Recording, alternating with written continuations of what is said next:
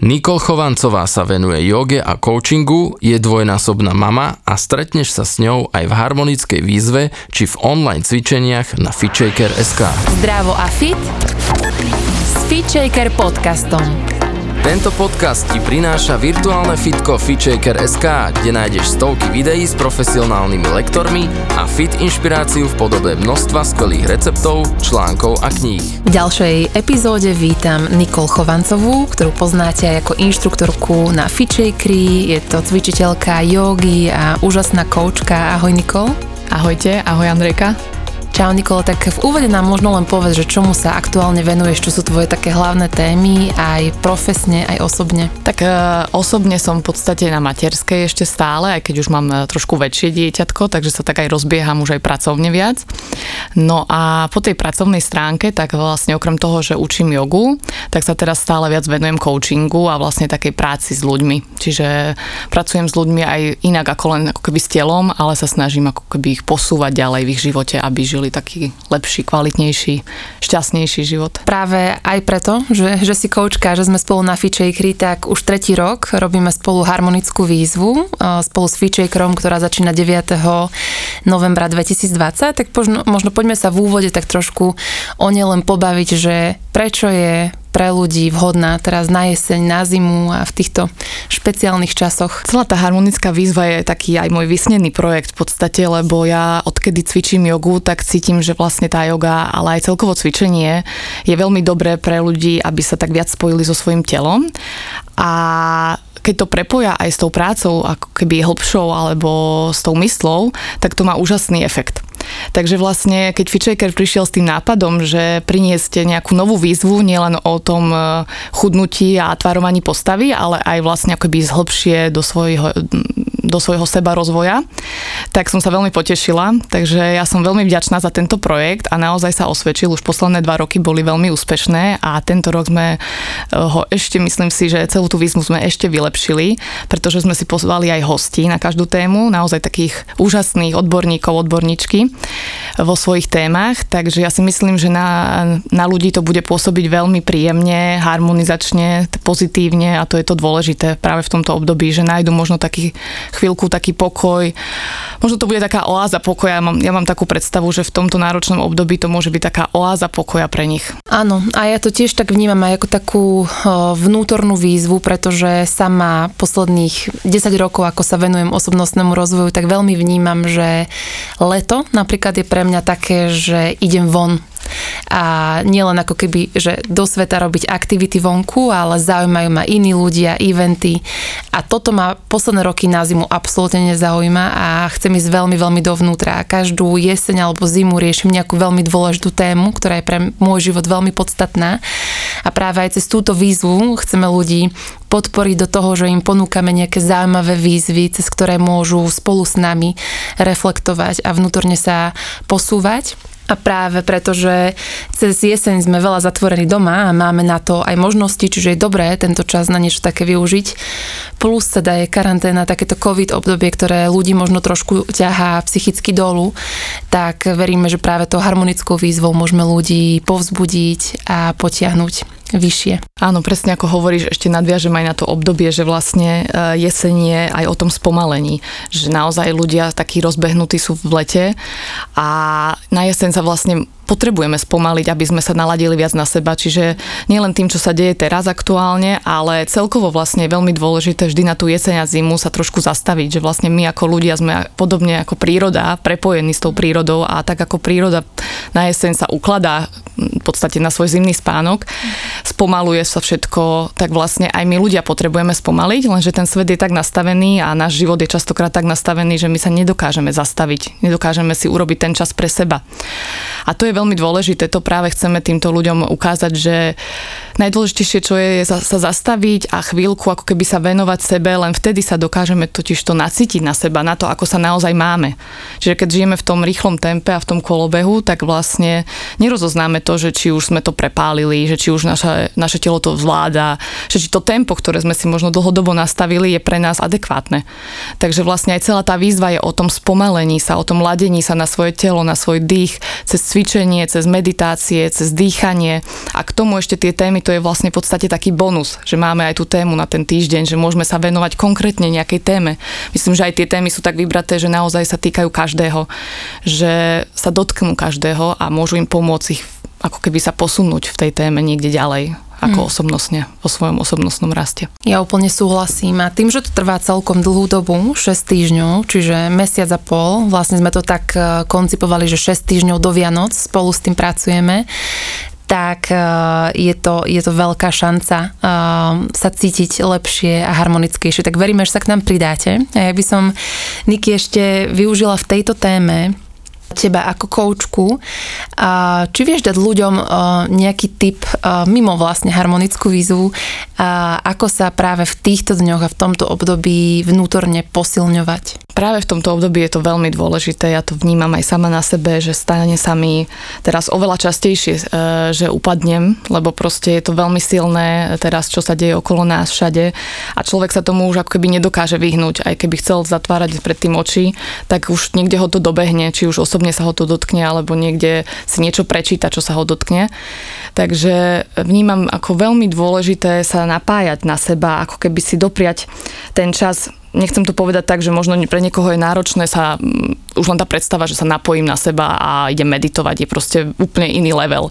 Ale úplne stačí len to, že si doprajem každý deň niečo, čo mám rád.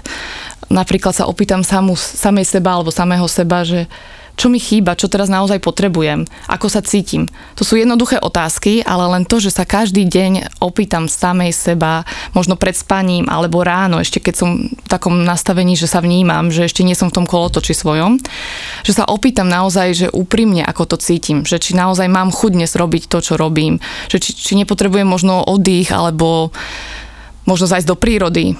Každý máme svoje zdroje, ako keby, kde čerpáme tú energiu takže to je veľmi individuálne. Ja to mám napríklad pri tom, že cvičím, že tancujem, že spievam e, mantry, ale to som ja. Čiže každý máme svoje vlastné zdroje a aj to je vlastne tá cesta, možno aj v tej výzve alebo aj celkovo, keď začnete na sebe pracovať, tak vy spoznáte, ktoré sú tie zdroje, ktoré vás vždy ako keby vrátia k sebe, k tomu svojmu zdroju, k tomu svojmu vnútornému šťastiu, ktoré vám nemôže dať vonkajšia okolnosť, vonkajšie podnety, ale práve si ho viete dať sami sebe.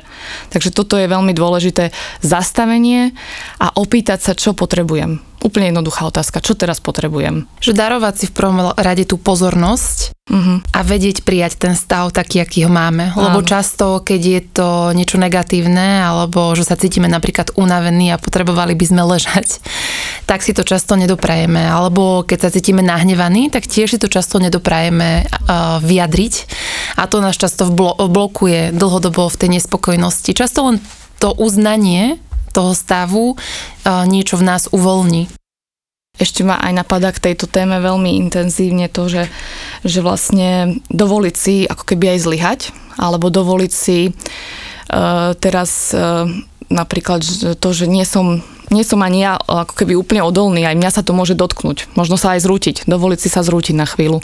Ako keby sa rozplakať, možno si to nechať tak sebou prejsť, ale zase vnímať to, že nemôžem byť zrútený niekoľko dní, že musím sa zase postaviť a ísť ďalej.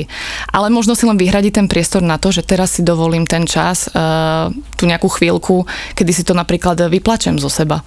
Aj to je úplne normálne a prirodzené, že sa nás to naozaj tak dotkne, že už iná cesta nejde už len to, že si to naozaj musím cez seba nejak spracovať. A častokrát to je možno v plači alebo v nejakom vykričaní sa, ale ideálne nie na druhých, ale niekde sám, alebo v nejakom vyboxovaní, no proste každý, aby si našiel tú svoju techniku, ako tie emócie spracuje a aby sa netváril, že je v pohode, ak nie je. Presne, že oba tie faktory podľa mňa, že ísť do tej takej zraniteľnosti a slabosti, ale zároveň mať tie techniky a tú cestu naspäť, ktorá má vrátiť do tej sily. Čiže mať nejaké tie aktivity a činnosti, ktoré ma vyživujú.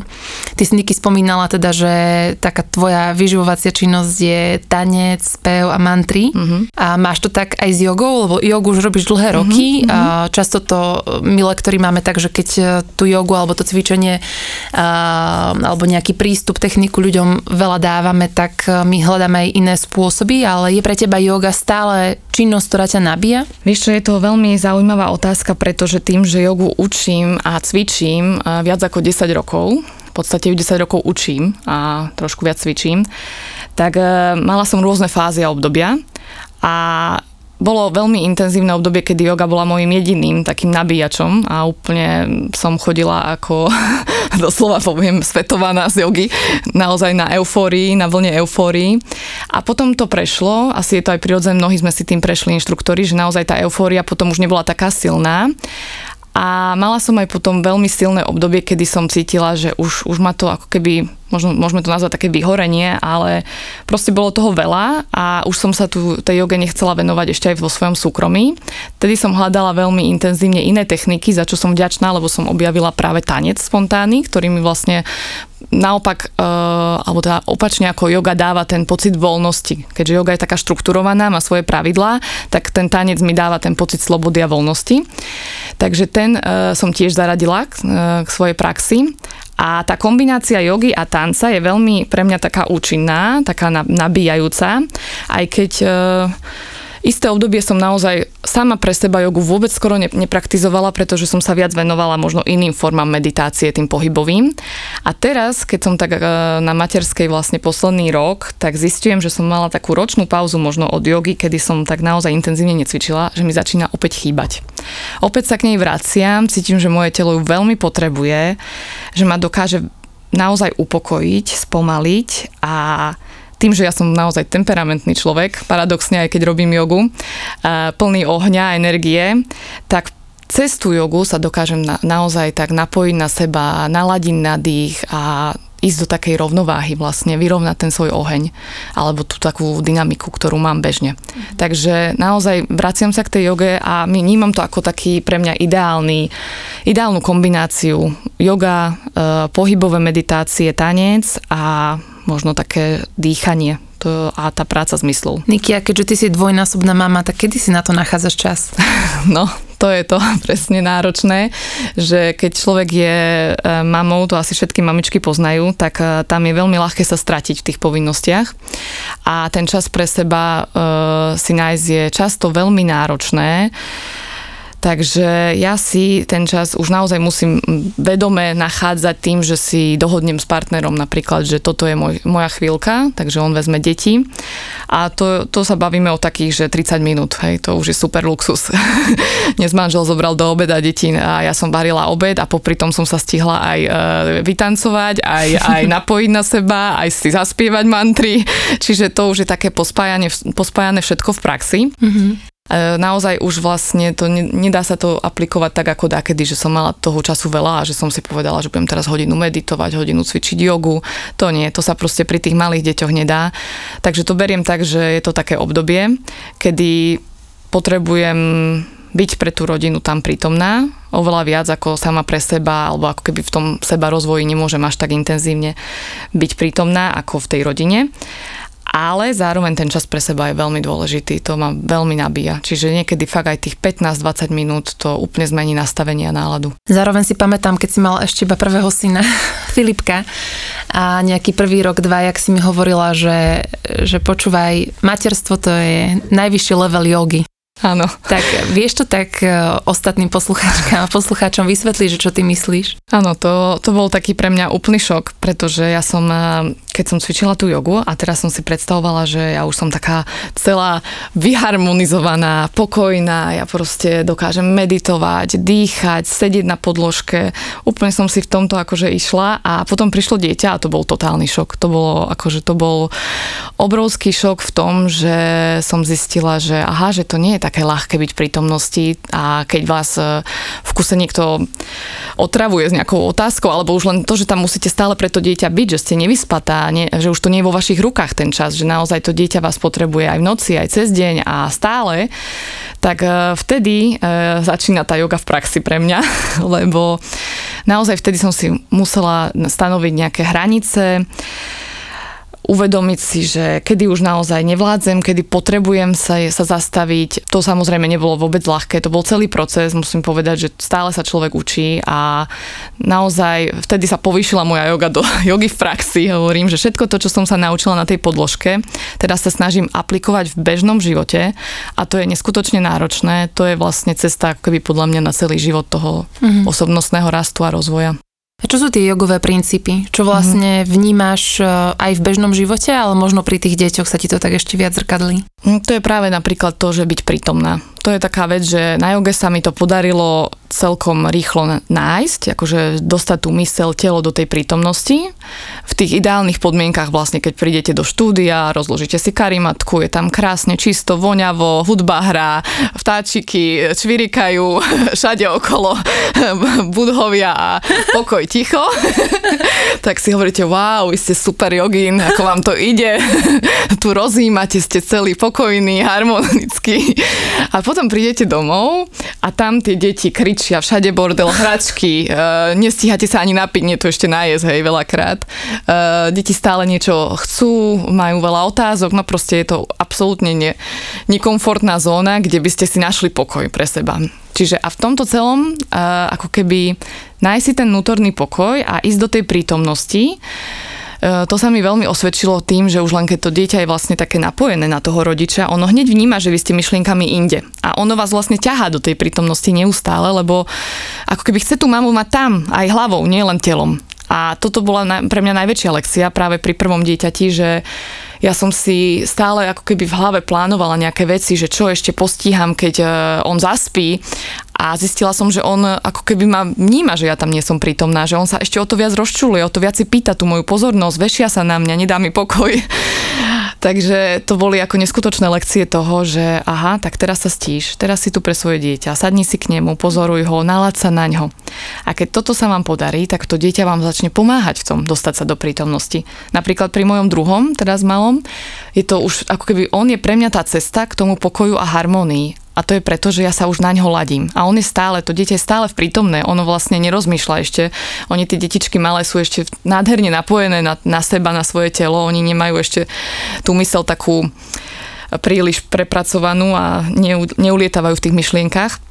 Takže vy keď sa na ňo napojíte, tak ono je stále tam a čokoľvek sa deje okolo vás, ako keby aj keď zúri vonku vojna alebo čokoľvek, tak ono práve sa teší z hračky a sa dokáže tak zasmiať z chuti a tak sa na tom celom pobaviť, že keď sa na ňo napojíte a skúsite sa tak ako keby naladiť hej, s ním do tej, do tej prítomnosti vojsť, tak vlastne aj vás stiahne do tej prítomnosti. Čiže toto som ja ako keby už našla pri tom dieťati, že druhom naozaj, že už, už viem, že to mi vlastne nakoniec to dieťa pomáha. Byť byť prítomná, vnímať sa a hlavne e, uvedomovať si, že akom som ja stave, že vlastne zrkadlí mi to stále to dieťa, že aha, tak teraz už sa niečo deje, už asi ani ja nie som v pohode, už, už začínam kričať, to už nechcem a toto už je asi na všetkých veľa, vtedy to treba zastaviť. Toto som sa presne chcela opýtať, že yoga nás vlastne aj meditácia, práca s myslou učí pozorovať uh, naše reakcie a vytvára vlastne taký odstup, že predtým ako reagujeme, tak som schopná si to všimnúť a ak to nie je prospešné, tak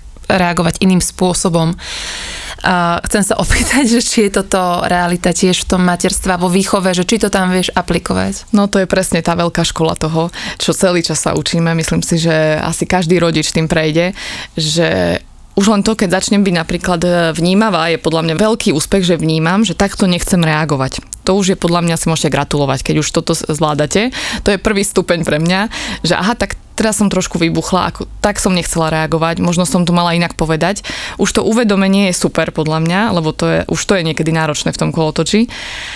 A samozrejme, vždy sa snažím, ako keby ešte predtým, ako poviem niečo, zakriknem, sa zastaviť, že či to je potrebné naozaj, ale veľakrát sa to nepodarí. Veľakrát sa to nepodarí a tam je zase tá lekcia toho, že byť sebe láskavé. Proste nikto nie je dokonalý, všetci sa to učíme a ako keby najjednoduchšie je v tom uh, v kolotoči reagovať tak, ako sme naprogramovaní, tak, ako sme to odpozorovali od svojich rodičov.